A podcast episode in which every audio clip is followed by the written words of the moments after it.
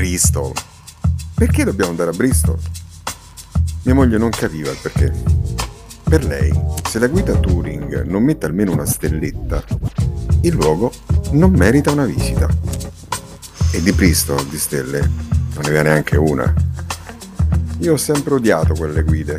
Ad eccezione delle località palesemente famose, le stellette messe dal Touring Club equivalevano sempre a qualche chiesa, a qualche museo o qualcosa a che fare con la chiesa o il museo in generale. Vai a spiegare perché nel nostro tour in Inghilterra dovevo per forza andare a Bristol. Una cittadina distesa sulla costa nord-orientale del Somerset, dall'importante passato portuale e industriale, ma che non ha mai avuto la bellezza da metropoli mondana, e che al contrario ha sempre sfoggiato sobria il suo orgoglio working class e piccolo borghese. Ma, sì, c'è un ma. Il passato portuale della cittadina ha fatto confluire diverse etnie e culture in un piccolo agglomerato urbano ed è avvenuto un miracolo. Le seconde generazioni degli immigrati hanno fatto in modo che la musica africana, la musica reggae, l'hip hop si fondessero con l'elettronica e la DJ culture bianca, condensandosi in un unico agglomerato sonico. E tutto questo, signori, dovevo toccarlo con mano, altro che chiese, musei e stellette.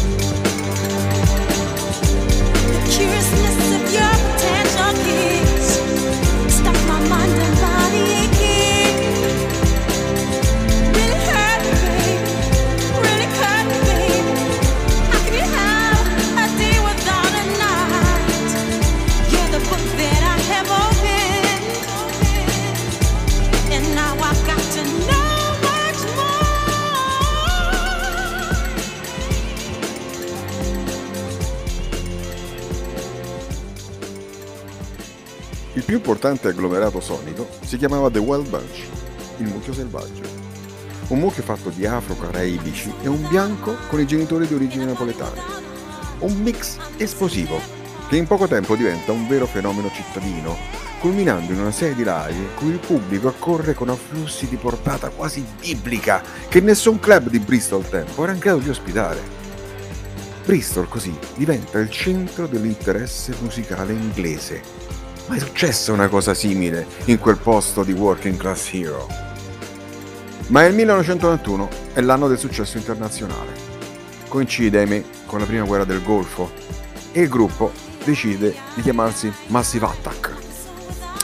Ma quelli del marketing si sono guardati in faccia alla proposta e gli hanno gentilmente fatto notare che non era il caso, visto il conflitto in corso. Così, il primo disco esce in prima battuta con il nome Massive ed è una bomba.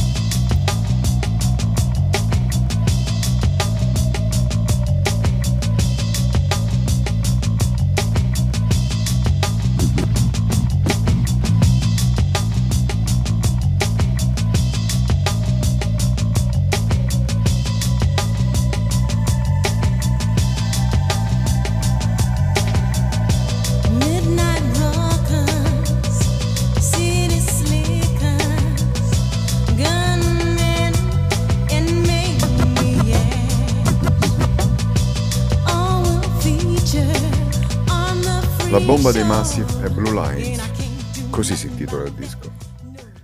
È una cosa nuova, sembra ballabile, ma non lo è. Sembra musica lounge, ma è troppo complessa per esserlo. È diversa, è l'embrione del trip hop.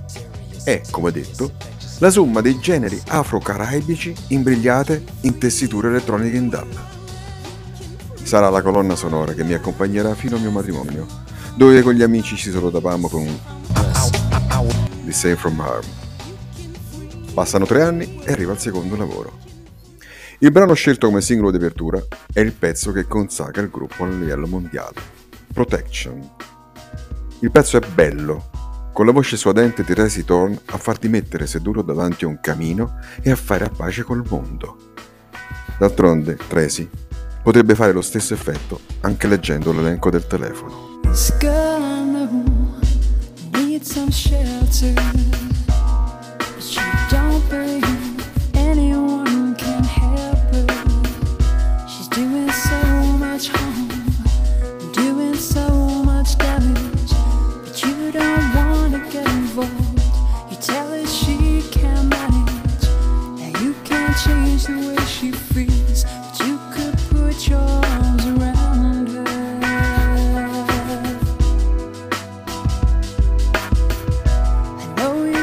Con l'uscita di Protection quindi è ufficiale.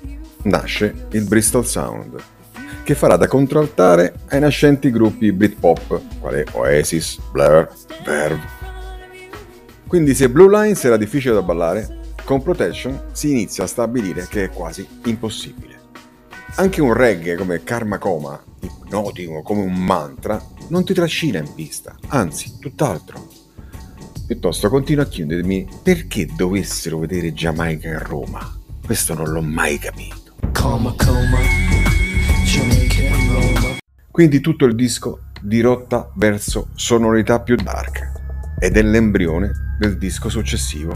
Il loro capolavoro è oggetto di questo podcast. Mezzani.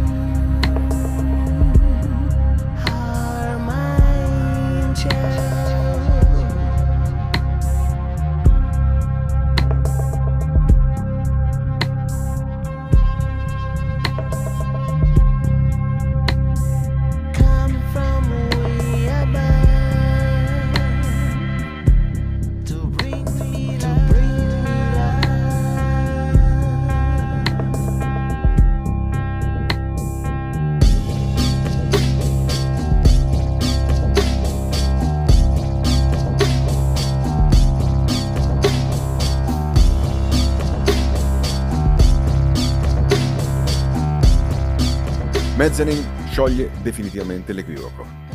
Dichiara apertamente al mondo che il trip hop dei Massive Attack non è fatto per ballare. Dirà che è un mondo dub di dark wave e la fusione dei generi dei dischi precedenti è orientata ad atmosfere che si avvicinano più alla ricerca musicale che a musica da club, da ascoltare come sottofondo mentre si gusta un drink.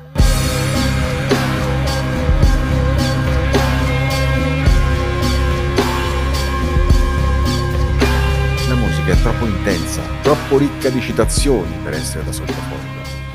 Mezzanine quindi è di più. E questo fatto lo sancisce il brano che è l'emblema del disco, Teardrop. Ricordo che Sky tentò di mettere il brano come spot per un incontro di calcio. Non ottenne il risultato sperato. Anche se il brano fu un successo mediatico, non ha quella immediatezza da spot Teardrop infatti è molto di più. Sono sonorità dub e atmosfere dark che raggiungono la perfezione, sottolineata dal rumore costruito al computer del fruscio della pontina consumata.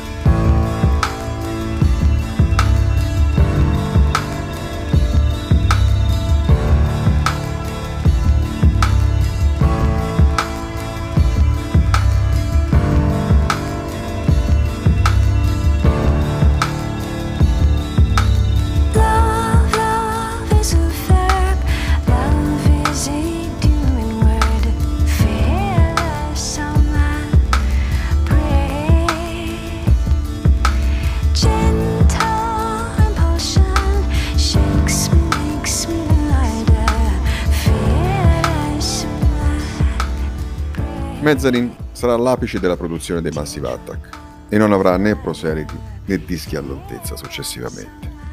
D'altronde, un gruppo di Oxford sta prepotentemente proponendosi come centro dell'attenzione mediatica mondiale. I Radiohead stanno per far per uscire Kid A, dopo aver prodotto OK Computer, e niente sarà più lo stesso. Il gruppo poi del mucchio selvaggio perderà i pezzi e con essi la propria non identità multietnica. Nel lasciare Bristol, sull'autostrada all'improvviso mi compare un segnale stradale che indica un'uscita per un quartiere periferico. Il quartiere si chiama Portishead. È quasi inchiodo per la sorpresa. E all'improvviso tutto mi torna. Con i Massive Attack, i Portishead sono stati i portabandiera di quel miracolo che fu il Bristol Sound. Ma questa è solo l'introduzione di un'altra magnifica storia da raccontare.